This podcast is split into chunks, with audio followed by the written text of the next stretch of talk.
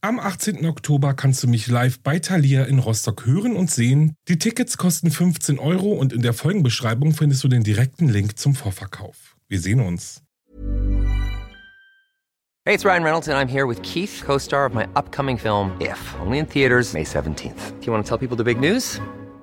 All right, I'll do it. Sign up now and you'll get unlimited for $15 a month in six months of Paramount Plus Essential Plan on us. Mintmobile.com slash switch. Upfront payment of $45 equivalent to $15 per month. Unlimited over 40 gigabytes per month. Face lower speeds. Videos at 480p. Active Mint customers by 531.24 get six months of Paramount Plus Essential Plan. Auto renews after six months. Offer ends May 31st, 2024. Separate Paramount Plus registration required. Terms and conditions apply if rated PG. Ryan Reynolds here from Mint Mobile. With the price of just about everything going up during inflation, we thought we'd bring our prices down. So to help us, we brought in a reverse auctioneer, which is apparently a thing. Mint Mobile unlimited premium wireless. Ready to get 30, 30, bit to get 30, bit to get 20, 20, 20, bit to get 20, 20, bit to get 15, 15, 15, 15 just 15 bucks a month. So, Give it a try at mintmobile.com slash switch. $45 upfront for three months plus taxes and fees. Promo rate for new customers for limited time. Unlimited more than 40 gigabytes per month. Slows. Full terms at mintmobile.com.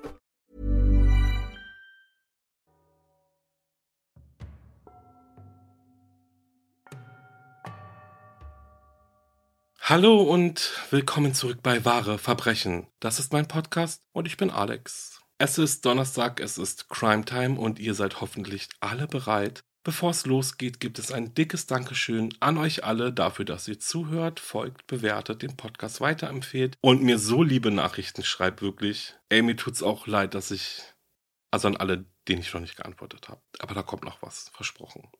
Ja, und an dieser Stelle auch ein Gruß an alle, die mir in einer Ernsthaftigkeit erzählen wollen, wie schlimm sie es finden, dass ich mir in meinem Podcast 30 Sekunden Zeit dafür nehme, mich für euren Support zu bedanken. Ja, ist halt so und bleibt auch so. Denkt dran, ihr könnt mit nur einem Drücker ganze 30 Sekunden vorspulen. Und ich denke, das ist doch was. Das wird jetzt auch wieder einige aufregen. Aber gut, Lassen wir uns davon nicht aufhalten, denn ich habe euch heute einen Fall vorbereitet, den ich denke, einige schon kennen. Bleibt der leider manchmal nicht aus. Dennoch ist der Fall einfach zu spektakulär, um nicht auch hier bei wahre Verbrechen über ihn zu sprechen. Es geht um eine Gruppe von jungen Männern in ihren Zwanzigern. Es geht um Geld, es geht um Luxuspartys und eine Bruderschaft, die sogar über Leichen geht, um ihre Ziele zu erreichen. Okay, let's go. Na gut, dann würde ich sagen 3, 2, 1, es geht los.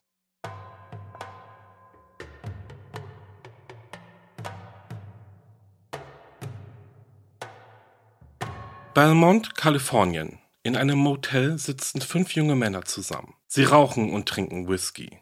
Wild reden sie durcheinander, lassen ihre Ideen und Gedanken freien Lauf. Ihr Zusammenkommen hatte einen guten Grund. Sie trafen sich nicht, um einfach herumzublödeln, Poker zu spielen und Alkohol zu trinken. Nein, sie arbeiteten an etwas, das ihre Zukunft verändern sollte. Ein Plan, von dem sie noch lange zehren wollten und welches sie sogar dafür berühmt machen sollte.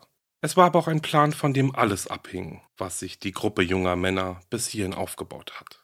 Dieser Plan trug den Namen Project Sam und er sollte wirklich zu der Berühmtheit dieser jungen Männer führen. Sie alle waren Mitglieder der BBC Consolidated Inc., welche in den 80er Jahren gegründet wurde und sich als Investmentgesellschaft und privater Gesellschaftsclub versteht. BBC ist angesehen, mysteriös und steht kurz vor seinem Ende. Denn sollte Project Sam nicht gelingen, würde dies das Ende des sogenannten Billionaire Boys Club bedeuten. Project Sam, ein wasserdichter Plan, um schnell an sehr viel Geld zu kommen. Geld, das der BBC brauchte, um zu überleben. Im Mittelpunkt des Plans steht der iranische Politiker Hedayat Islaminier. Ein Mann, der ins Exil floh, um als Geschäftsmann Millionen in den USA zu machen. Er sollte entführt werden und dann dazu gezwungen werden, sein Vermögen, welches der BBC auf etwa 30 Millionen US-Dollar schätzte, seinem Sohn Reza überschreiben. Und anschließend würden sie ihn töten müssen, um nicht aufzufliegen. Die Billionaire Boys waren sich mehr als sicher. Niemand würde auch nur annähernd an sie denken, wenn es um die Frage nach dem oder die Täter geht. Denn schließlich ist Reza selbst Mitglied des BBC und Teil von Project Sam. Wenn sein Vater ihm sein Vermögen überschrieben hat, dann konnte Reza endlich seine immensen Schulden begleichen und er würde mehrere Millionen in den Club investieren. So würde jeder gewinnen, richtig? Project Sam stammt sogar zum größten Teil von Reza, dem Sohn des Opfers. Er wusste, sein Vater hat viele Feinde in seinem Heimatland, den Iran. Ein Mord konnte dementsprechend sehr leicht irgendeinem unbekannten Auftragsmörder in die Schuhe geschoben werden. Wer solche Feinde hat, wie sein Vater, der muss immer damit rechnen, dass ein Killer hinter ihm her ist. Joe Hunt, der Anführer und Gründer des BBC, war bereit, sich auf Resas Plan einzulassen. Er schien gut durchdacht und war mehr als lukrativ. Der Plan involvierte den Sohn des Opfers. Was gibt es Besseres? Eine Vertrauensperson also. Zudem verfügen sie dadurch über Insiderwissen. Und auch Resas Theorie, wie sie mit dem Mord davonkommen konnten, leuchtete ein. Project Sam war der perfekt geplante Mord. Doch werfen wir mal einen Blick darauf, wie dieses tödliche Abenteuer begann. Joe Hunt alias Joe Gamsky war der zweite Sohn von Kathy und Larry Gamsky. Er wurde am 31. Oktober 1959 geboren und bereits im Kleinkindalter überraschte er seine Eltern und Lehrer mit seiner akademischen Begabung.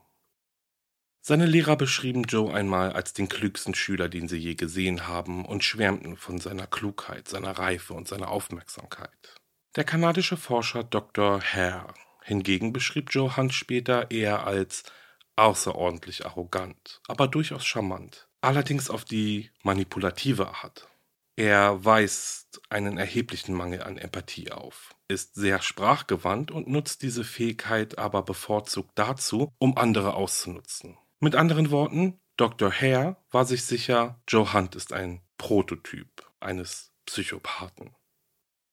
Tatsächlich bemerkte jeder, dass der junge Joe sehr wettbewerbsorientiert war und nach Perfektion strebte. Ihm war es stets ein Bedürfnis, Eindruck auf andere zu machen, und auch musste er stets gewinnen. Und Joe war sich keineswegs zu fein dafür, sein Ziel durch Schummeln und Lügen zu erreichen. Joe Gamsky war nämlich sehr gut darin, seinen Spielkameraden eine komplett neue Wahrheit zu präsentieren, und zwar so, dass sie selbst irgendwann nicht mehr wussten, dass es in Wirklichkeit nur seine Wahrheit war.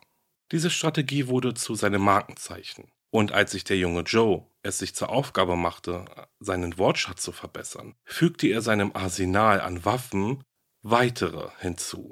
Eine Fülle von Worten, die andere in ihrem Band zogen.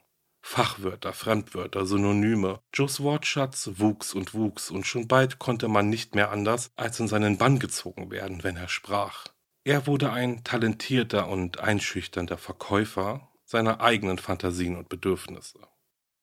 Bereits mit zwölf Jahren erhielt Joe, genauso wie sein älterer Bruder, ein Stipendium einer der angesehensten Vorbereitungsschulen Los Angeles, den Harvard Club. Es war der erste Schritt hinein in die Elite-Universität Harvard, die weltweit einen außerordentlich guten Ruf besitzt. Und in der Vorbereitungsschule konnte Joe bereits jetzt schon anfangen zu beweisen, dass genau er der richtige Kandidat für einen Studienplatz auf der Universität war.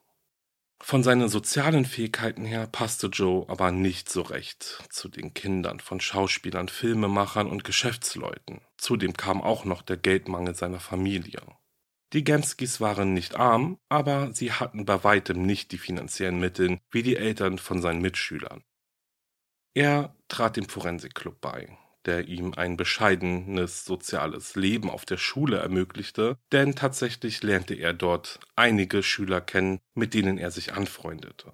Das alles endete dann aber an dem Tag, an dem er während einer Debatte Beweise fälschte und stur darauf bestand, dass dem nicht so war.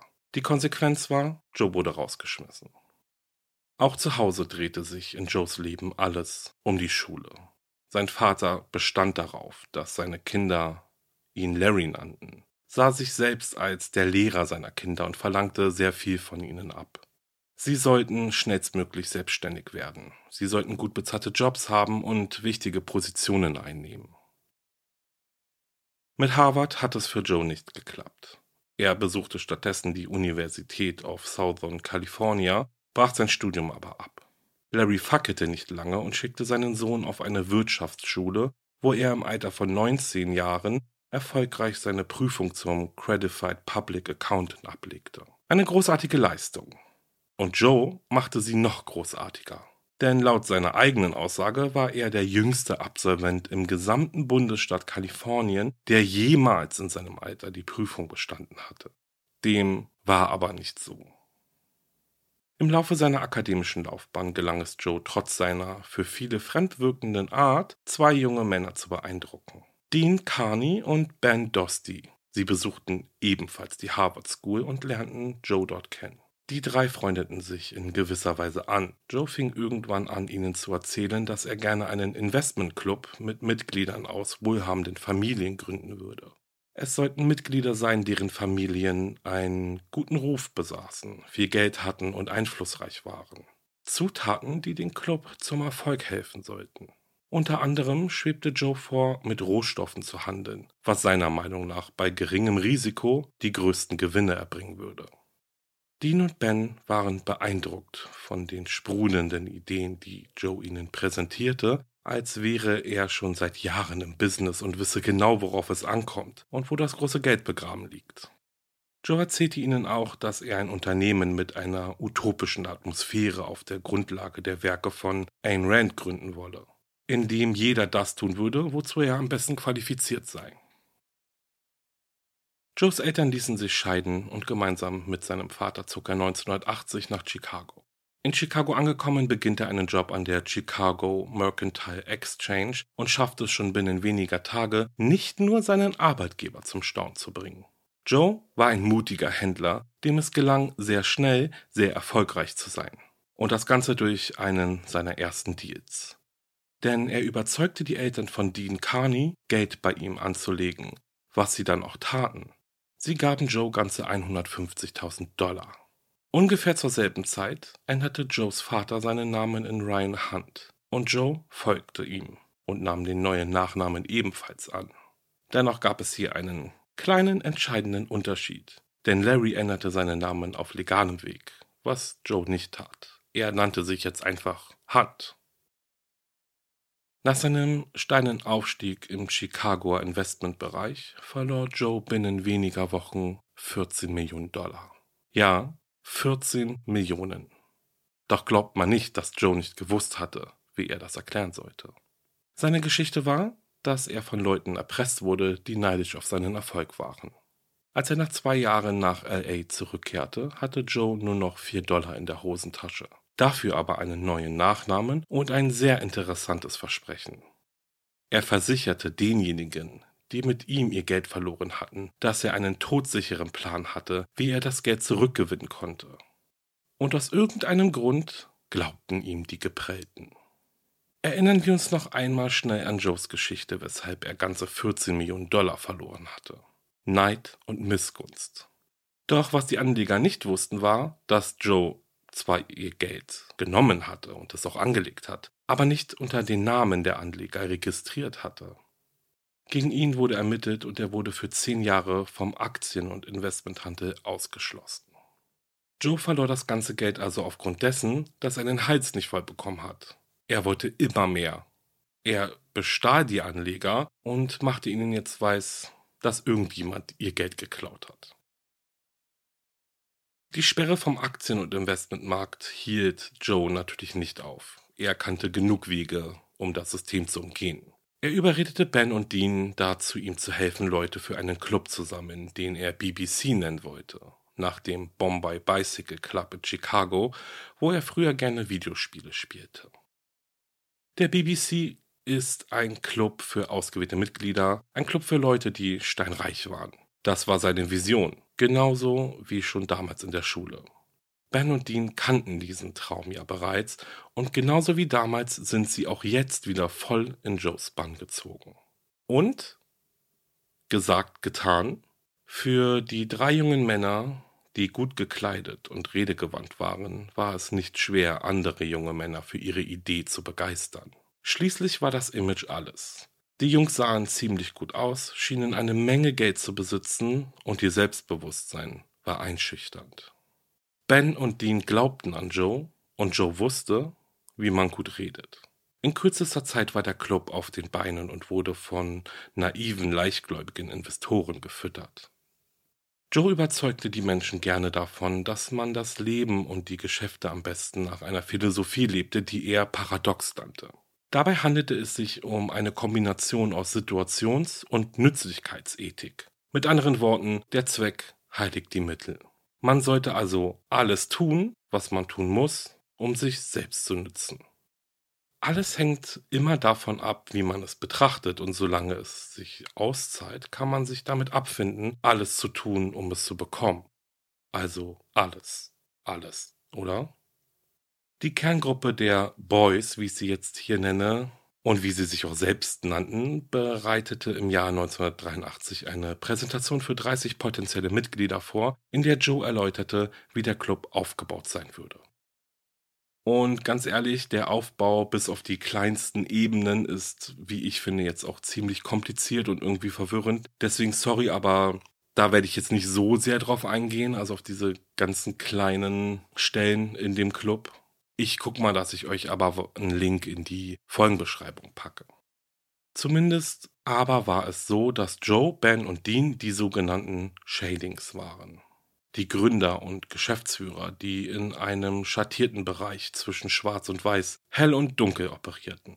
Also im übertragenen Sinne natürlich, denn letztendlich ging es darum, dass die drei Shadings Joes paradoxe Lebens- und Geschäftsphilosophie am besten verstanden und sich verpflichtet fühlten, sie zu schützen, indem sie alles taten, was getan werden musste. Also, da sind wir wieder. Die Shadings würden also ja sowas wie die Richter in diesem Club sein und alle internen Streitigkeiten schlichten, ganz auf ihre Art und Weise. Als Joe dann eine Truppe zusammenstellte und weitere Mitglieder, immer junge Männer aus wohlhabenden Familien, wohl bemerkt, aufnahm, stellte er sie vor einen Test, der später wie folgt beschrieben wurde. Würden Sie jemanden für eine Million Dollar ermorden, wenn Sie wüssten, dass Sie damit durchkommen? Nein. Würden sie es tun, wenn es darum ginge, ihr Leben zu retten? Nein. Würdest du jemanden ermorden, wenn du deine Mutter retten müsstest? Nun ja. Dann kannst du nicht behaupten, dass du eine Grenze hast, die du nicht überschreiten würdest, hieß es dann. Wenn es keine absoluten Moralvorstellungen gab, wie Joe behauptete, dann ging es nur darum, ausreichend an die Situation zu glauben, um die notwendigen Maßnahmen zu ergreifen. Und wenn Joe Moralvorstellungen sagt, dann geht es dabei natürlich nur um seine persönliche Vorstellung, in der ja eben der Zweck die Mittel heiligt oder alle Mittel heiligt. Joe war immer auf der Suche nach einem psychologischen Druckmittel, egal wie hoch der Gewinn war. Er hatte den unstillbaren Drang danach, alles und jeden zu kontrollieren, koste es, was es wolle.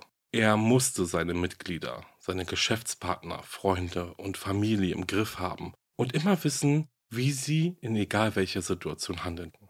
In Wirklichkeit bekamen seine Mitarbeiter im Gegenzug aber nicht einmal ein Gehalt.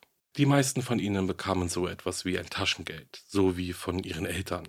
Joe kaufte ihnen irgendwelche Dinge, übernahm mal die Rechnung für das Abendessen und steckte ihnen manchmal Geldrollen, welche er aus seiner Hosentasche zog, zu.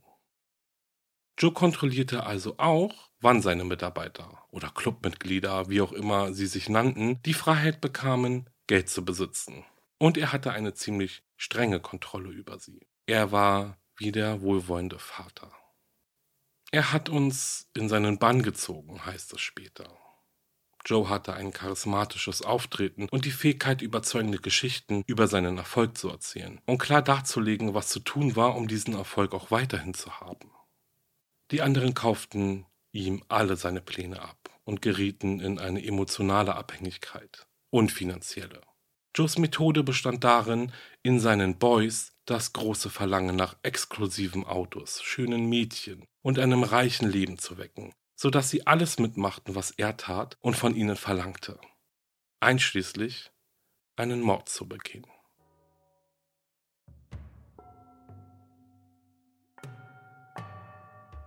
Joe hatte die Idee, alle seine Boys in einer riesigen Wohnanlage unterzubringen, so dass er sie noch mehr unter Kontrolle hatte und die Geschäfte besser lenken konnte. Aber er wusste, dass das eine Menge Geld kosten würde. Joe sah sich also nach Investitionsmöglichkeiten um und beschloss, den BBC in die Energiebranche einzubinden. Er schaffte es, einen Biowissenschaftler namens Gene Browning die Rechte an seiner Maschine mit dem Namen Zyklotron abzukaufen. Der Preis dafür war ein Auto, ein Haus und eine kleine Summe Geld, die er ihm als Gehalt auszahlte. Das Patent und die Nutzungsrechte in der Hand brauchte es aber selbstverständlich nun wieder mehr Geld, um weitere Prototypen zu entwickeln und um diese dann gewinnbringend zu verkaufen. Und wie wir schon wissen, um Geld zu bekommen, muss man Geld ausgeben. Joe mietete ein teures Büro, in welchem er potenzielle Investoren empfing und gründete das Unternehmen Microgenesis. Er erzählte den Investoren, er verdiene Geld wie Heu und wäre gerade dabei, den BBC zu einem noch größeren und einflussreicheren Unternehmen auszubauen. In Wirklichkeit aber hatten die Boys nicht viel zu tun. Joe investierte auch kein Geld in den Club. Stattdessen floss alles, was sie verdienten, in die Miete der Büroräume rauschende Partys und Joes eigenen Fuhrpark. Joe brauchte also viel Geld und er brauchte es schnell. Und so tritt Ron Levine in sein Leben. Ron Levine hatte den Ruf, viele Geschäfte gleichzeitig zu betreiben, und er war ein Betrüger, der im Gefängnis gesessen hatte.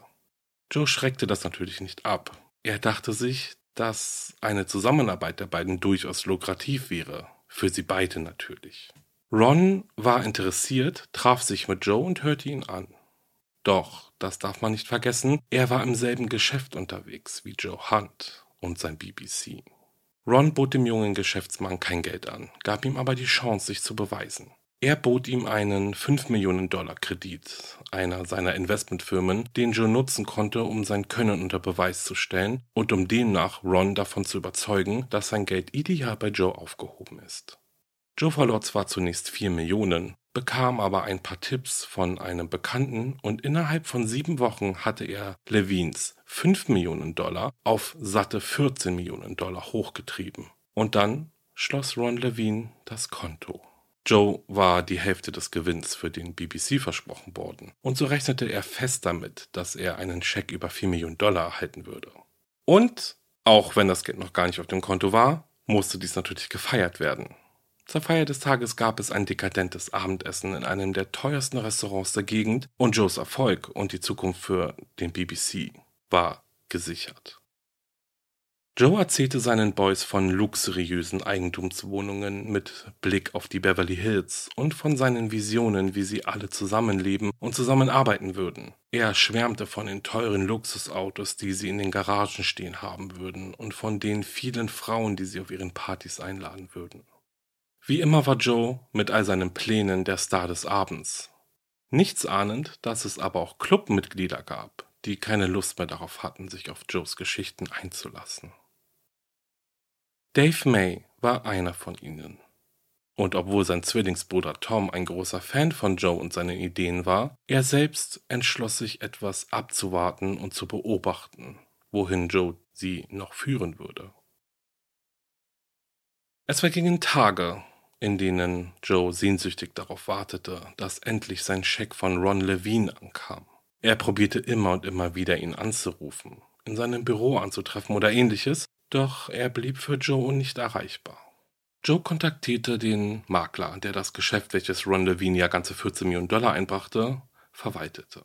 Nur bekam Joe von ihm eine Antwort, mit der er selbst, ganz bezogen auf sich, nie gerechnet hätte.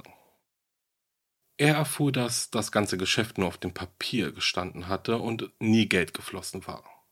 Das ganze Geschäft war nur ein Spiel. Es gibt keine 14 Millionen Dollar und es gab auch noch nicht mal die 5 Millionen Dollar. Joe fand aber heraus, dass es sogar noch schlimmer war als das. Denn Ron Levine hatte ihn benutzt, um jemand anderen zu betrügen. Er hatte die Abrechnungen von Joes Papiergeschäften genommen, um sie einer anderen Investmentfirma vorzulegen, um so an einen großen Kredit zu kommen. Der Betrüger hatte also den Betrüger reingelegt, könnte man sagen. Und als Joe Hunt Ron Levine endlich erwischt hatte und ihn zur Rede stellte, konnte dieser ihn aber schnell besänftigen. Er erzählte Joe nämlich, er habe ein Einkaufszentrum oder eine Mall in Chicago gekauft und würde dem Billionaires Boys Club schon bald ihren Anteil auszahlen können. Doch No surprise, auch das war gelogen. Es gab kein Einkaufszentrum und es gab weiterhin keine 4 Millionen Dollar für den BBC. So wie es scheint, ist Joe durch seinen Hochmut, seines sicheren Denkens, er wäre schlauer als alle anderen Menschen, nun doch an seinen Endgegner geraten. Ron Levine hatte es geschafft, ihn zu täuschen und um seine Millionen zu betrügen. Und man kommt nicht drum herum, das Offensichtliche zu benennen. Es war, als hätte Joe sich selbst betrogen, oder? Doch war er alles andere als bereit, die Niederlage einfach hinzunehmen. Jetzt steckte er nicht nur in großen finanziellen Schwierigkeiten, sondern hatte auch ein angeschlagenes Ego. Joe blieb jetzt erst einmal nichts anderes übrig, als sich seinen Boys zu stellen und ihnen die Wahrheit zu sagen.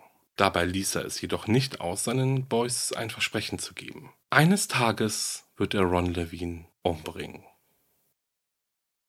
Dean stellte Joe einen Wachmann vor, der sich Jim Graham nannte, obwohl sein Name in Wirklichkeit Jim Pittman war. Er war ein muskulöser Mann, der behauptete, einst Profi-Footballer gewesen zu sein und Wettbewerbe im Gewichtsheben gewonnen zu haben. Er war aus Delaware geflohen, um einer Anklage wegen eines Verbrechens zu entgehen. Jim Graham war eigentlich nicht der Typ, den Joe in seinen Club aufnehmen würde, doch überzeugte etwas ganz Besonderes, was Jim seine Mitgliedschaft sicher machte. Er kannte sich mit Waffen und Sprengstoff aus und hatte keine Hemmungen, einen Schritt zu weit zu gehen, wenn ihr versteht, was ich meine.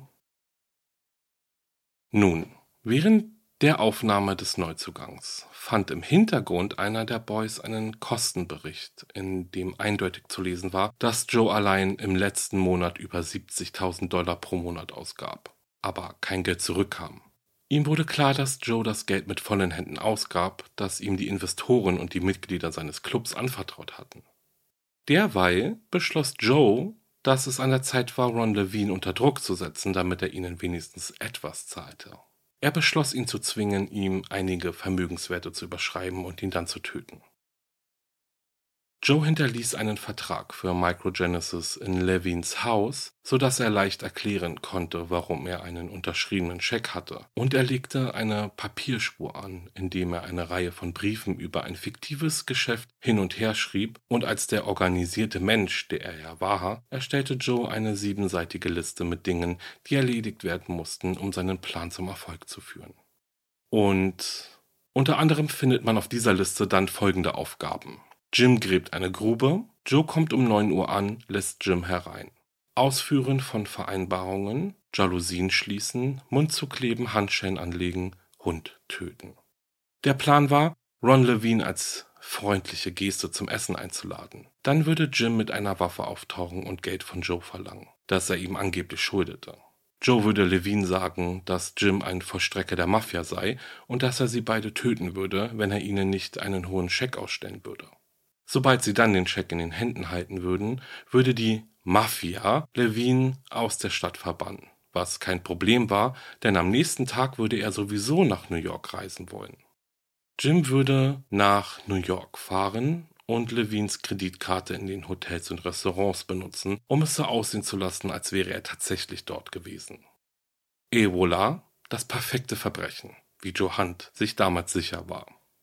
Am Mittwoch, dem 6. Juni 1984, führten Joe und Jim diesen Plan dann durch. Sie brachten Levine dazu, einen Scheck von einem Schweizer Bankkonto über 1,5 Millionen Dollar zu unterschreiben. Dann legten sie ihm Handschellen an und brachten ihn ins Schlafzimmer, wo sie ihn mit dem Gesicht nach unten aufs Bett legten. Einer der beiden Männer schoss dann auf Ron Levine, wobei nie klar wurde, wer.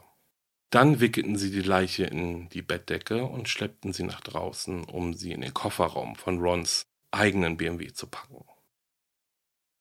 Es war Joes Idee, ihn zum Soul Dead Canyon zu bringen, etwa eine Stunde von Los Angeles entfernt. Er ging dort oft auf die Jagd und wusste, dass dies der perfekte Ort war, um eine Leiche loszuwerden. Alles oder jeder, der dort zurückgelassen werden würde, würde nie wieder gefunden werden.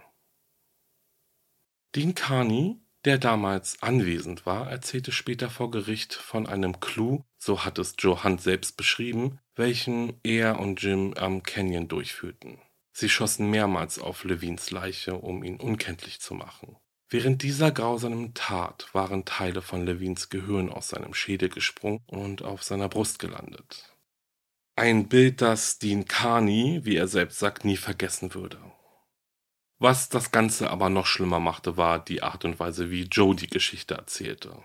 So, als ob er es ganz nett gefunden hätte, dabei zuzusehen, wie immer und immer wieder auf seinen Rivalen geschossen wurde.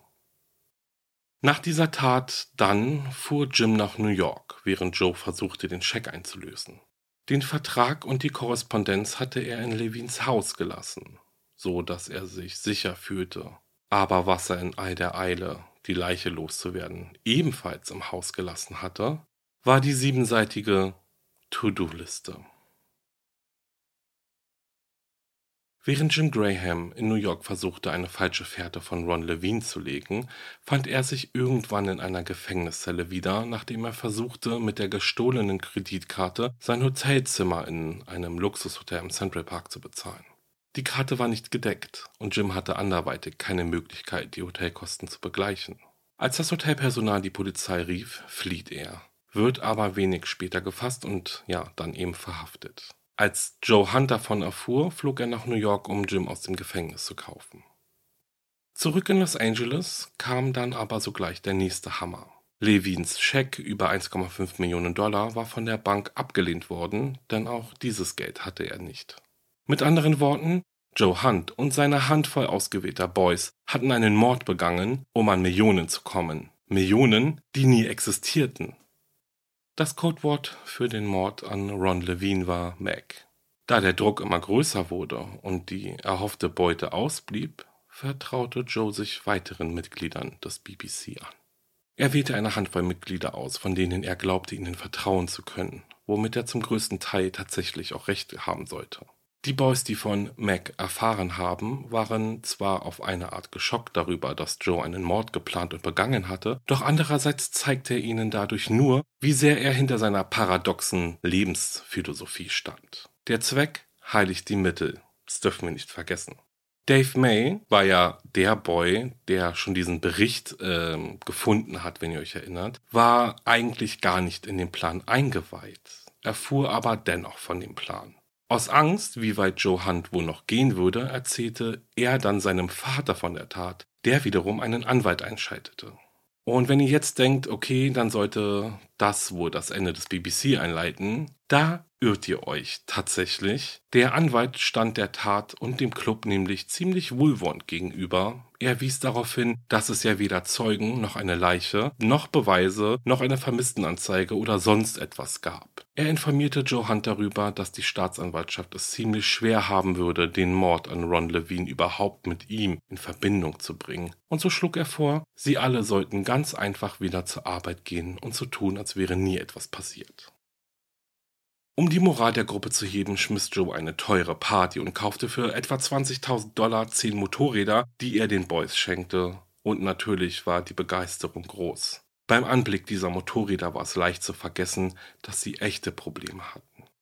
Und ihr als alte True Crime Junkies werdet jetzt sicherlich nicht überrascht sein, denn es kommt nicht selten vor, dass wenn ein Täter fest davon ausgeht, dass sein Opfer von niemandem vermisst werden wird, dann kommt natürlich doch immer irgendjemand, der sich fragt, wieso er denn schon so lange nichts von seinem Kumpel, seiner Freundin oder seinem Sohn gehört hat. Ron Levins Vater erreichte seinen Sohn seit Tagen nicht mehr übers Telefon. Die Tür öffnete er auch nicht und gesehen worden war er auch schon eine Weile nicht mehr also meldete er seinen Sohn als vermisst. Die Polizei stieß natürlich sofort auf Levins kriminelle Vergangenheit, Betrug, Diebstahl und andere krumme Dinge. Seine Akte war gefüllt und womöglich dachten sich die Ermittler, dass es wohl keine so große Überraschung war, wenn so jemand wie Ron Levine einfach von der Bildfläche verschwindet. Und damit will ich sagen, die Ermittlungen um Ron Levines Verschwinden kamen anfangs nur sehr stockend in Gang. Doch diese Tatsache spielte Johann ganz gut zu, denn er hatte sich schon längst um ganz andere Dinge zu kümmern. Weniger als zwei Wochen nach dem Mord an Ron Levine klopfte Reza Eslaminia an die Tür des BBC. Er war zu einer der legendären Partys eingeladen worden. Von dem ersten Moment an war Reza beeindruckt von dem Club, von seinen Mitgliedern, dem Selbstbewusstsein, das sie ausstreiten, das Geld und die Macht. Es überwältigte ihn und veranlasste ihn prompt dazu, genau das alles auch haben zu wollen. Reza wollte um alles auf der Welt ein Billionärboy sein. Es heißt, dass er den Reichtum seines Vaters aus dem Opiumhandel anpries, um die Aufmerksamkeit des Clubs zu bekommen. Jetzt, wo er auf ihrer Party war, war es nur noch ein kleiner Schritt zum Project Sam, dem Entführungsplan, der Resas Eintrittskarte in den Club war und auch diesen von dem finanziellen Ruin retten sollte. A lot can happen in three years, like a chatbot may be your new best friend. But what won't change? Needing health insurance. United Healthcare Tri Term Medical Plans, underwritten by Golden Rule Insurance Company, offer flexible, budget friendly coverage that lasts nearly three years in some states. Learn more at uh1.com. Da Resas Vater am Begriff war, zu einer Europareise aufzubrechen, mussten sich die Boys beeilen.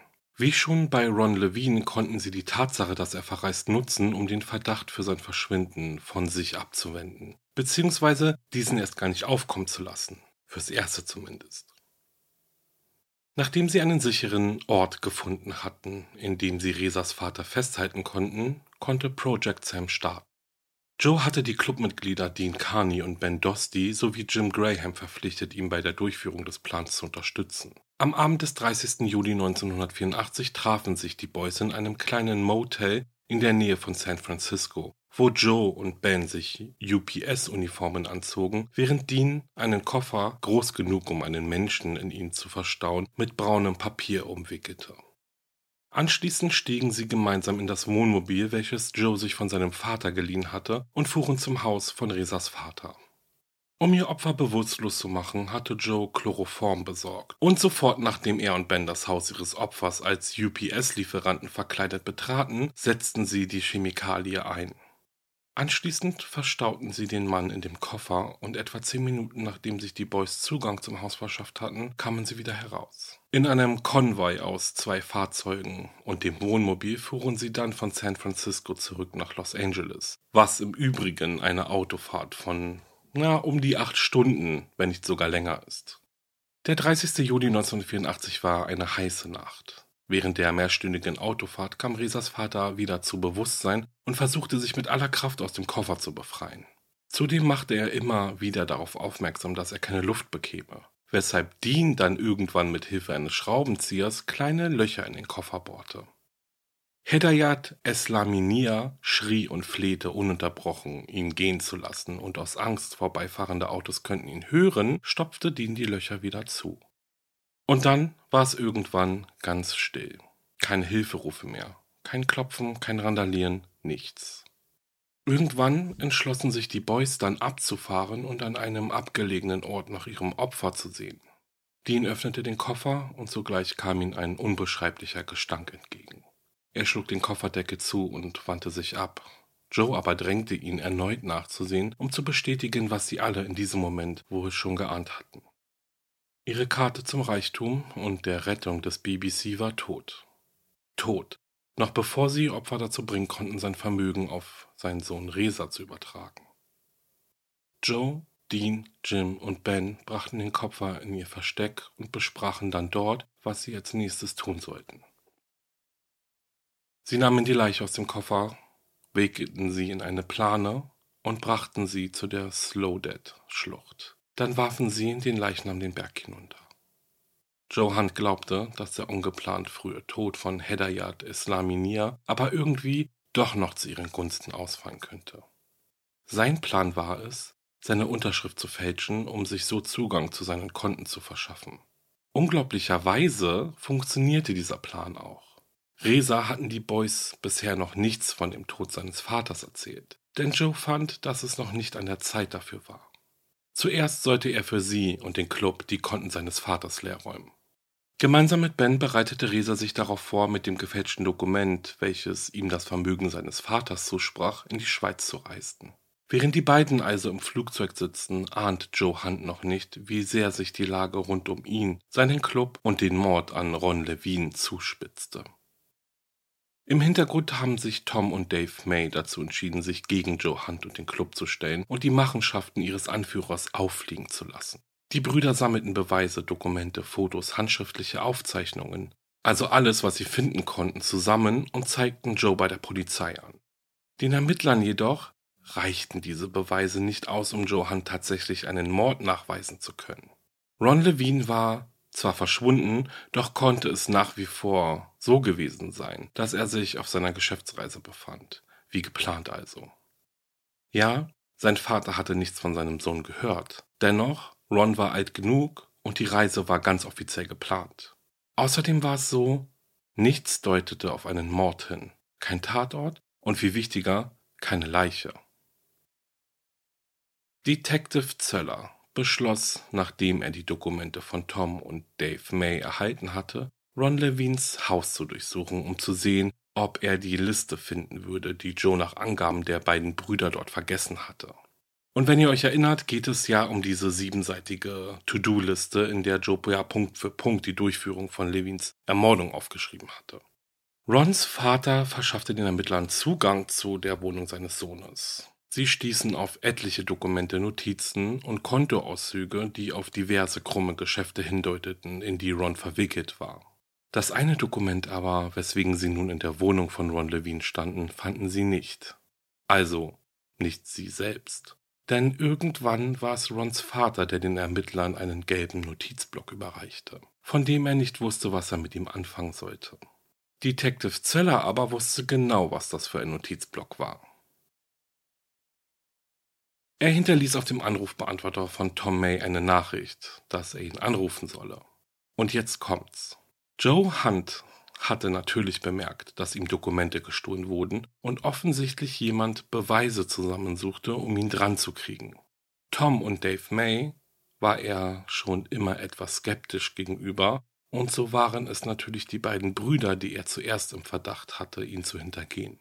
An dem Abend, als Detective Zöller nun also diese Nachricht auf Toms Anrufbeantworter hinterlassen hatte, brach Joe in dessen Wohnung ein, um nach dem verschwundenen Dokument zu suchen. Dabei hörte er sich die Nachricht an und war nun voller Gewissheit, dass Tom und sein Bruder Dave ihn tatsächlich an die Polizei ausgeliefert haben, und für ihn bedeutete das nun Krieg. Am Tag darauf versuchte Joe Dave und Tom dazu zu bringen, sich mit ihm in einem Lagerhaus zu treffen. Er wollte mit ihnen reden. Aus Angst aber vor ihm lehnten sie ab. Als erste Konsequenz warf Joe die Brüder aus dem BBC und beschlagnahmte ihre Autos, was natürlich bei weitem nicht dafür ausreichte, die beiden wieder auf seine Seite zu ziehen. Gemeinsam mit den Boys, denen er noch vertraute, schmiedete er Pläne für weitere Verbrechen und Diebstähle, einschließlich des Mordes eines Mädchens, welchen er Tom und Dave May anhängen wollte. Auch plante er, wie sie die beiden Brüder von der Straße abdrängen und sie so in einen tödlichen Unfall verwickeln würden. Seine Feinde mussten ausgeschaltet werden, komme was wolle. Joe Hunt war hintergangen worden, eine Tatsache, die er niemals einfach so hinnehmen würde. Die übrigen BBC-Jungs aber begannen sich ernsthaft über Joe zu wundern. Er hörte sich irgendwie verrückt an. Am 28. September wurde Joe wegen des Mordes an Ron Levine verhaftet. Während Zeller ihn verhörte, blieb er völlig ruhig und beherrscht. Ihm wurden Fingerabdrücke abgenommen und während er so dasaß, wurden seine Fingerabdrücke mit denen auf der To-Do-Liste verglichen. Sie stimmten überein. Joe bestand darauf, dass er und Ron Levine sehr gute Freunde gewesen seien und dass Ron ihm sogar eine teure Uhr gekauft habe. Joe war übermütig und glaubte, dass die Polizei nichts gegen ihn in der Hand hatte doch als Zöller ihm seine To-Do-Liste zeigte, die er in Rons Wohnung gefunden hatte, verlangte Joe prompt nach seinem Anwalt. Joe wurde daraufhin aus dem Verhör entlassen und durfte nach Hause gehen, was ihn in seinem Gefühl bestärkte, dass die Ermittler ihm wirklich nichts anhängen konnten. Er versammelte seine Kerngruppe um sich und forderte Dean auf, für ihn ein Alibi für die Nacht von Ron Levines Tod vorzubereiten. Dean willigte ein, wurde aber zunehmend nervöser. Er befürchtete, dass auch er mit dem Mord in Verbindung gebracht werden könnte. Währenddessen wurden Resa und Ben in der Schweiz durch einen eiligen Gerichtsbeschluss aus den USA daran gehindert, Anspruch auf das Vermögen von Resas Vater zu erheben. Er und Ben kamen zurück in die USA, wobei Bens Mutter ihnen riet, nicht nach Hause zu kommen. Die Polizei war auf der Suche nach ihnen. Dean Carney gestand seinen Eltern alles. Sie besorgten ihm einen Anwalt, der für ihn bei der Staatsanwaltschaft einen Deal aushandelte. Straffreiheit für ein umfassendes Geständnis, das alle anderen Beteiligten an zwei Morden belastete. Außerdem würde Dean ihnen zeigen müssen, wo Hedayat Eslaminias Leiche lag. In der Schlucht, zu denen Dean sie geführt hatte, fanden die Ermittler dann die Knochen des vermissten Mannes. Joe Hunt wurde daraufhin erneut verhaftet, kam aber auf Kaution wieder frei. Da Joe angab, mittellos zu sein, beauftragte das Gericht Arthur Barnes, ihn zu vertreten. Und es gab viel zu tun für den Anwalt. Die beiden Morde, denen Joe beschuldigt wurde, sollten in zwei getrennten Prozessen verhandelt werden. Die Strategie der Verteidigung im Mordfall Ron Levine baute sich auf der Tatsache auf, dass es keine Leiche gab genauso wenig wie es Zeugen gab und dass es sogar eine Frau gab, die behauptete, Ron Levine lebend gesehen zu haben. Umstände, die für begründete Zweifel ausreichen sollten. Also zumindest dachte Arthur Barnes das. Der stellvertretende Staatsanwalt wusste, dass es ein schwieriger Fall werden würde, aber er hatte eine Reihe starker Argumente, die Joe Hunt mit Sicherheit hinter Gitter bringen würden.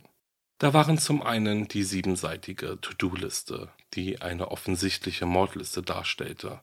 Ein Zeuge, also Dean, der die Nummer zwei in dem BBC gewesen war und dem Joe den Mord gestanden hatte, und Beweise für Joes kriminellen Charakter durch all seine Betrügereien. Der Trumpf der Staatsanwaltschaft war die Tatsache, dass Joe nie versucht hatte, Ron Levine zu finden oder ihn dazu zu bringen, sich zu melden und zu sagen, dass er noch am Leben war. Wenn das Leben eines Mannes vom Auftauchen eines anderen Mannes abhängt, würde der erste Mann dann nicht alles daran setzen, den anderen zu finden? Doch Joe hatte nichts dergleichen getan. Die Auswahl der Geschworenen begann am 13. November 1986, dank zahlreicher Verzögerungen, mit denen Joes Anwälte versuchten, mehr Zeit zu gewinnen.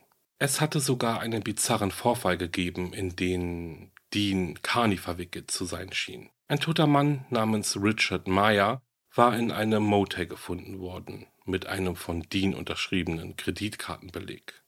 Er aber hatte ein Alibi. Rund um diesen mysteriösen Tod kamen natürlich Gerüchte auf, dass Joe Hunt irgendetwas damit zu tun gehabt hat, dass zumindest Deans Name mit ihm in Verbindung gebracht wurde. Doch auch Joe hatte ein wasserdichtes Alibi. Dennoch gab es einen weiteren Toten. Und dieser Mord wurde nie aufgeklärt, obwohl Joe Hunt immer und immer wieder versuchte, den Mord Dean Carney anzuhängen. Da Dean Carney ja nun Joe Hunt und seine BBC-Kumpanen an die Staatsanwaltschaft verriet. Zu Beginn des Prozesses versprach Barnes den Geschworenen, dass sie von Joe Hunt selbst hören würden, was geschehen war. Er würde alles erklären. Das verlieh dem Verfahren natürlich zusätzliche Spannung. Zumal die Geschworenen beobachteten, wie Joe während des gesamten Prozesses Notizen an seinen Anwalt kritzelte. Als Dean Carney in den Zeugenstand trat, starrte Joe ihn ununterbrochen an. Trotz des Einschüchterungsversuchs erwies sich Dean aber als ein effektiver Zeuge. Er erzählte seine Geschichte sehr detailreich, so dass die Verteidigung es schwer hatte, ihn in Misskredit zu bringen obwohl es für einige schwer zu glauben war, dass intelligente, reiche Jungs so geblendet sein konnten, dass sie bei einem Mord mitmachten. Die wichtigste Frage an Tinkani war, ob Ron Levine tot oder lebendig war. Vieles deutete darauf hin, dass er damit gerechnet hatte, von seinem Haus aus weiter Geschäfte zu machen und dass er in letzter Zeit viele Rechnungen bezahlt hatte. Seine Mutter behauptete, er habe sie immer angerufen, egal wo er war, aber seit dem 6. Juni 84 hatte sie nichts mehr von ihm gehört. Doch auch er war ein Betrüger, der unter Anklage stand, und es gab Grund zur Annahme, dass er die Gelegenheit genutzt haben könnte, um zu verschwinden. Dean Carney bezeugte, dass Ron Levine definitiv ermordet wurde. Als die Staatsanwaltschaft sich zurückzog, war sie sich nicht sicher, ob die Geschworenen auf ihrer Seite waren. Joes Freundin Brooke Roberts, wohlerzogen und glaubwürdig, hatte eine Geschichte erzählt, die alles, was Dean Carney gesagt hatte, ins Gegenteil umkehrte, so dass nun einige Zweifel bestanden. Und so blieb der Staatsanwaltschaft nichts anderes übrig, als darauf zu warten, dass Joe Hunt im Zeugenstand zu seiner eigenen Verteidigung aussagen würde. Was würde Joe zu seiner Verteidigung wohl sagen? Die Spannung hinblickend auf seine Aussage war kaum auszuhalten, kann ich mir vorstellen, und als dann aber die Verteidigung sich zur Überraschung aller zurückzog, ohne Joe Hunt in den Zeugenstand zu rufen und ohne zu erklären, warum, war die Verwunderung sehr groß. Nun war es an den Geschworenen zu entscheiden, welche Geschichte sie glaubten. Sie zogen sich zur Beratung zurück und nach zweieinhalb Tagen kamen sie am 22. April 1987 zu einem Urteil. Im Alter von 26 Jahren wurde Joe Hunt von den Geschworenen des Mordes ersten Grades für schuldig befunden. Doch nicht nur das. Sie hatten auch besondere Umstände festgestellt, die ihn in Kalifornien für die Todesstrafe qualifizierten, wenn man das so sagen darf. Joe zeigte keine weiteren Emotionen. Nach der Verhandlung gab er mehrere Erklärungen ab. Eine davon war, dass die ganze Sache eine Tragödie sei. Er sagte, dass Ron Levine am Leben sei und eines Tages gefunden werden würde. Das Urteil sei einer dieser unglücklichen Umstände eines komplizierten Fehlers, sagte er. Was er jetzt tun werde, sei das, was er am besten könne. Meinen Kopf hochhalten, sagte er. Das Gericht verhängte für Joe Hunt eine lebenslange Haftstrafe ohne die Aussicht auf Bewährung. Und Joe tat sofort alles dafür, um schnellstmöglich in Berufung gehen zu können. Er trat unter anderem in der Sendung 60 Minutes mit Ed Bradley auf und präsentierte eine komplizierte Erklärung für alles, auch für die siebenseitige To-Do-Liste. Nichts davon deutete natürlich auf Mord hin, sagte er. Und er sei zuversichtlich, dass er letztendlich bald wieder frei sein werde. Joe Hunt hatte versucht, NBC daran zu hindern, eine Miniserie über seinen Prozess auszustrahlen, mit der Begründung, dass er zwar bereits wegen des Mordes an Ron Levine verurteilt worden war, aber gegen dieses Urteil erstens Berufung eingelegt wurde und ein zweites Urteil bezüglich des Mordes an Hedayat Islaminia ja noch bevorstehe. Joe und sein Anwaltsteam befürchteten, dass diese Miniserie den Prozess beeinflussen würde. Dennoch erlaubten die Gerichte NBC Ende 87 die Ausstrahlung der Serie, ohne zu ahnen, dass diese Geschichte von Joe Hunt und seinem Billionaires Boys Club eines Tages zu einem weiteren brutalen Doppelmord führen würde. Ein Experte erklärte, wie NBC versuchte, den Film als eine Reihe von fiktiven Szenen auszugeben, die auf die wesentliche Wahrheit hinausliefen. Aber sie verwendeten mehrere reale Namen, darunter den von Joe Hunt, und mehrere der Boys vom BBC wurden als technische Berater hinzugezogen und dafür bezahlt, die Serie überhaupt entstehen zu lassen. Kommen wir aber mal ganz kurz auf diesen Doppelmord zu sprechen, der mit dieser BBC Miniserie von NBC in Verbindung gebracht wird. Es ist ein Fall, der ebenso bekannt ist wie dieser hier, würde ich sagen. Im Juli 1989 sahen Eric und Lai Menendez, damals 18 und 21 Jahre alt, in Los Angeles eine Wiederaufführung von The Billionaire Boys Club. Eric war begeistert und stellte sich vor, was sie tun würden, wenn sie nur an das Geld ihrer Eltern herankämen. Die Menendez-Brüder schmiedeten also einen Plan zur Ermordung ihrer Eltern, basierend auf Johans Plan, es so aussehen zu lassen, als hätten Terroristen sie entführt und getötet. Sie dachten sich, dass ihr Vater wahrscheinlich Feinde aufgrund seiner Geschäfte mit dem Nahen Osten hatte und dass sie immer die Mafia beschuldigen konnten. Wie sollte die Polizei da auf sie kommen? Eines Abends kamen sie dann mit zwei Schrotflinten Kaliber 12 nach Hause. Während ihre Eltern Kitty und José im Wohnzimmer ihrer Villa in Beverly Hills den Abend ausklingen ließen, gab Laie den ersten Schuss ab, direkt in den Hinterkopf seines Vaters. Eric sollte seine Mutter erschießen, aber als sie fliehen wollte, schoss Laie auf sie und traf sie nur ins Bein. Sie fiel zwischen die Couch und den Couchtisch, lebte aber noch. Laie ging währenddessen zum Auto, um die Schrotflinte nachzuladen. Auch Eric hatte seiner Mutter mehrmals in den Arm und in die Brust geschossen. Doch sie versuchte weiterhin wegzukriechen. Schließlich beendeten mehrere Schüsse in den Kopf ihr Leben. Als es vorbei war, hatte José sechs Kugeln abbekommen und Kitty zehn. Die Brüder riefen daraufhin den Notruf an und berichteten, dass Eindringlinge ihre Eltern ermordet hätten. Bei der Polizei schoben sie die Tat der Mafia zu, machten dann aber einen großen Fehler. Sie begaben sich in einen Kaufrausch, kann man sagen, der sich bis zum Jahresende auf über eine Million Dollar belief. Was die Aufmerksamkeit der Ermittler wiederum auf sie zog. Denn wieso würden zwei junge Männer, die ihre Eltern auf so brutale Art und Weise verloren haben, so kurz nach diesem Vorfall in so einen Kaufrausch geraten, Luxus, Kleidung kaufen, Autos und sonst was? Die Ermittler fanden Beweise dafür, dass die beiden Brüder nur zwei Nächte vor dem Mord an ihren Eltern mit gefälschten Ausweisen zwei Schrotflinten gekauft hatten. Die Polizei beschlagnahmte schließlich Tonbandaufnahmen von Therapiesitzungen zwischen Eric und seinem Therapeuten, in denen er die Morde gestand. Und bei der Verhandlung sagte der Therapeut aus, dass die Brüder durch den Film über die Billionaire Boys inspiriert worden waren. Die erste Reihe von Prozessen endete mit einem unterschiedlichen Urteil in der Frage, ob die Brüder missbraucht worden waren oder nicht. Ihr zweiter Prozess fiel jedoch ganz anders aus. 1995 wurden die Brüder wegen Mordes ersten Grades in zwei Fällen zu lebenslanger Haft verurteilt. Genau wie Joe Hunt wurden sie durch ihr Anspruchsdenken und ihren arroganten Narzissmus verraten. Was sie sich von den Morden versprachen, war etwas ganz anderes als das, was sie schlussendlich bekamen. Nun war Joe Hunt aber, ja wie wir wissen, nicht alleine an den Morden beteiligt, sondern erhielt tatkräftige Unterstützung von seinen Vertrauten. Erinnern wir uns mal an Ben und Resa, die ja nachdem sie aus der Schweiz wiederkamen, direkt geflohen sind. Sie nahmen die Identität zweier Verstorbener an, um so den Ermittlern zu entkommen. Aufgrund von Resas gefälschten Ausweis wurden sie aber letztendlich doch gefasst. Ben und Resa wurden wegen der Entführung und Ermordung von Resas Vater vor Gericht gestellt, wobei sie sich hauptsächlich auf die Aussagen von Dean Carney stützten. Ben zum Beispiel behauptete, er sei gar nicht an der eigentlichen Aktion beteiligt gewesen, da Joe Hunt gesagt habe, er werde nicht gebraucht. Reza sagte, er habe von dem Plan Project Sam noch nie etwas gehört. Beide wurden dennoch für schuldig befunden. In Resas Fall war es aber so, dass er nicht für schuldig befunden wurde, von der Ermordung seines Vaters im Voraus gewusst zu haben, doch später zeigte eine Notiz in seinem Terminkalender, dass er sehr wohl von dem Entführungsplan gewusst hatte.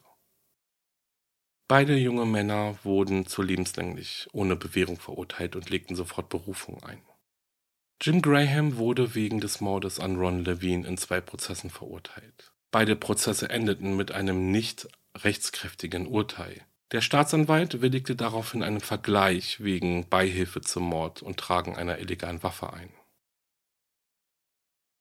In einem Prozess im Jahr 1992 musste sich Joe Hunt erneut im Gerichtssaal für seine Beteiligung am Entführungstod von Hedayat Eslaminia verantworten. Seine zahlreichen Anträge an das Gericht, um den Prozess zu verzögern, hatte schätzungsweise 2 Millionen Dollar gekostet.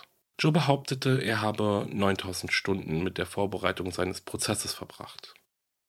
Er bat das Gericht um Einsicht in die Dokumente, die die CIA aus dem Haus von Eslaminia entfernt hatte, weil er sicher war, dass sie Beweise enthalten könnten, die auf die Mafia hindeuten könnten, die den Tod des Mannes wollten. Aber das Gericht bestätigte das Recht der CIA auf Geheimhaltung von sensiblen Material. Joe verteidigte sich geschickt, indem er die Schuld auf Dinkani schob. Und so schaffte er es, dass die Geschworenen zu keinem Schuldspruch kamen und die Anklage gegen Joe Hunt schließlich fallen gelassen wurde. Die Anklage im Fall Eslaminia wurde später auch gegen Jim Graham fallen gelassen.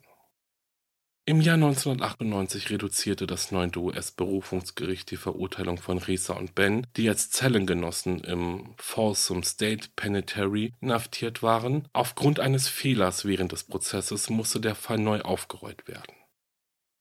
Im August bekannte sich Ben des freiwilligen Totschlags und der Entführung schuldig und wurde zu einer bereits verbüßten Haftstrafe verurteilt. So war er 1998 nach nur zehn Jahren im Gefängnis ein freier Mann.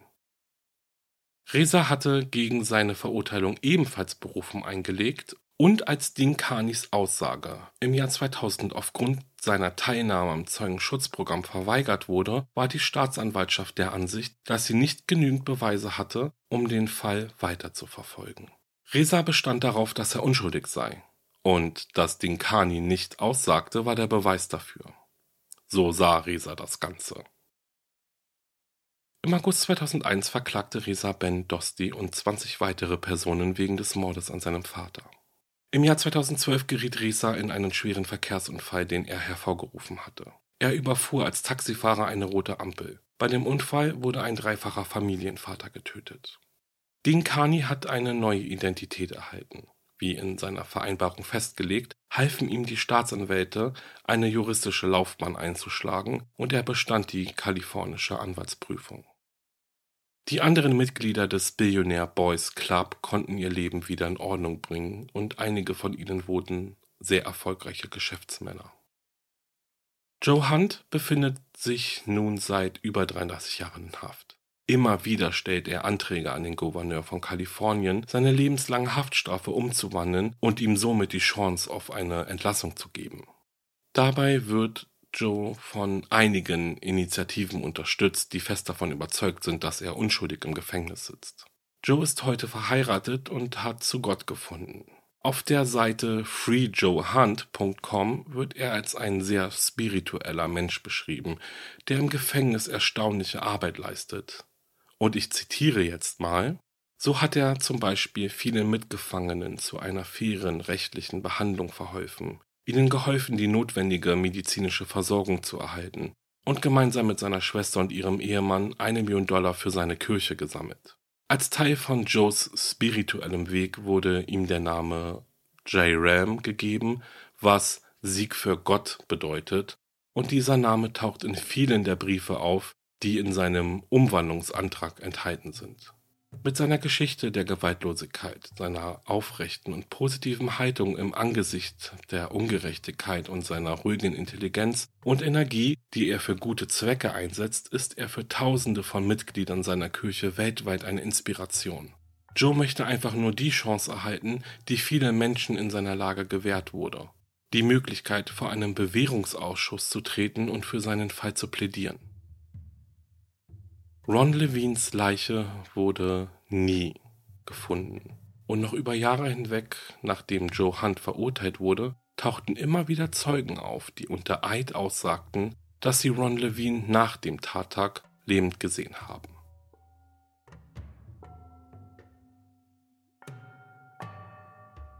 Ja, und das war's mit dem Fall.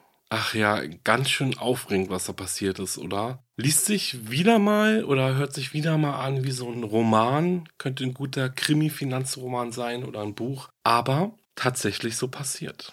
Ich denke mal, dass viele von euch die Geschichte rund um den Billionaires Boys Club schon kennen oder zumindest mal davon gehört haben. Es gibt ja auch zahlreiche Filme, Serien, Bücher und Podcasts über den Fall. Und ja, wie schon eben gesagt, irgendwie wirkt das alles oder dieser ganze Fall schon mehr fiktiv als real. Ja, was da Ende der 80er Jahre passiert ist. Und man muss auch ehrlich sein, eine Gruppe reicher Jungs in ihren Zwanzigern, die nach Geld, Luxus und Macht streben und dafür sogar einen Mord oder besser gesagt zwei Morde begehen, das ist schon wirklich guter Hollywood-Stoff, oder? Aber es ist wahr, also zumindest liegen die Tatsachen so auf dem Tisch. Bis heute bestreitet Joe Hunt ja beide Morde, genauso wie die anderen, also bis auf Ben, der ja den Totschlag zugegeben hatte. Aber was alles andere betrifft, haben wir Deans ausführliche Aussage und Joes Gegenaussage. Die Geschworenen und das Gericht haben entschieden, Joe Hunt hat einen fairen Prozess bekommen und wurde letztendlich wegen des Mordes an Ron Levine schuldig gesprochen. Dafür muss es also irgendwie ausreichend Beweise oder zumindest Indizien gegeben haben, denke ich, oder? Ich meine, okay, eine geschworenen Verurteilung heißt natürlich jetzt nicht, dass der Täter zu 100%ig wirklich der Täter war. Ich meine, das haben wir auch schon oft genug mitbekommen. Und nochmal, Joe Hunt bestreitet bis heute beide Morde. Ron Levines Leiche wurde auch bis heute noch nicht gefunden. Dass sich da jetzt eine Initiative gründet, die ihnen aus dem Gefängnis raushelfen möchte, ist vielleicht gar nicht so verwunderlich, denke ich. Ja, ist Joe Hunt also eventuell doch unschuldig? Wurde er selbst Opfer eines Komplotts und hat man ihm nur die Schuld zugeschoben, so wie er ja selbst behauptet? Eieiei, und es ist wirklich ein Hin und Her der Gedanken. Mich würde interessieren, was ihr denkt. Ich meine, klar, meine Erzählung ist jetzt nicht so detailreich wie die Ermittlungsakten zum Beispiel. Aber denkt ihr, Joe Hunt ist zum Mörder geworden, um all das Geld zu bekommen? Oder sitzt er ja nun, wie viele andere eben auch glauben, unschuldig im Gefängnis? Ich persönlich, und das ist jetzt wirklich auch nur meine persönliche Meinung, was heißt Meinung, sind eigentlich meine persönlichen Gedanken zu dem Fall. Ich denke, dass Joe Hunt nicht ganz unschuldig sein wird. Und ich denke, dass die anderen Boys auch viel zu harmlos davongekommen sind. Ja, ach so, da stellt sich auch gleich noch eine weitere Frage oder eine Feststellung. Denn wenn alles so passiert ist, wie Dean ausgesagt hat, sind dann alle bis auf Joe eigentlich mit dem perfekten Verbrechen davongekommen?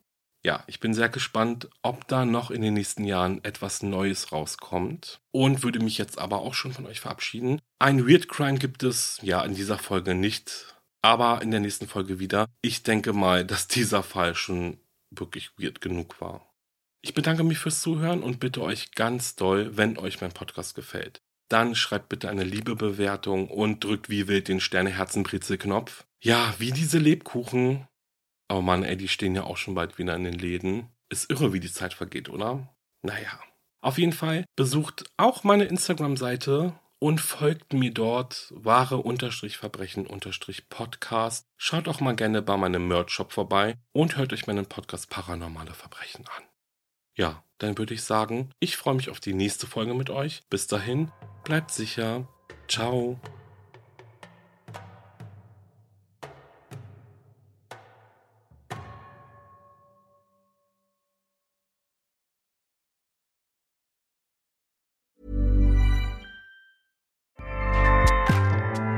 ACAST powers the world's best podcasts. Here's a show that we recommend. I'm Ina Garten. Welcome to Be My Guest, the podcast. One of the best gifts you can give friends is spending time together. But what's even better than that? Cooking with them. On Be My Guest, the podcast, new friends and old stop by my barn for some conversation and great cooking. We talk about food, life, and everything in between. Listen to Be My Guest, the podcast with me, Ina Garten, and join us wherever you get your podcasts.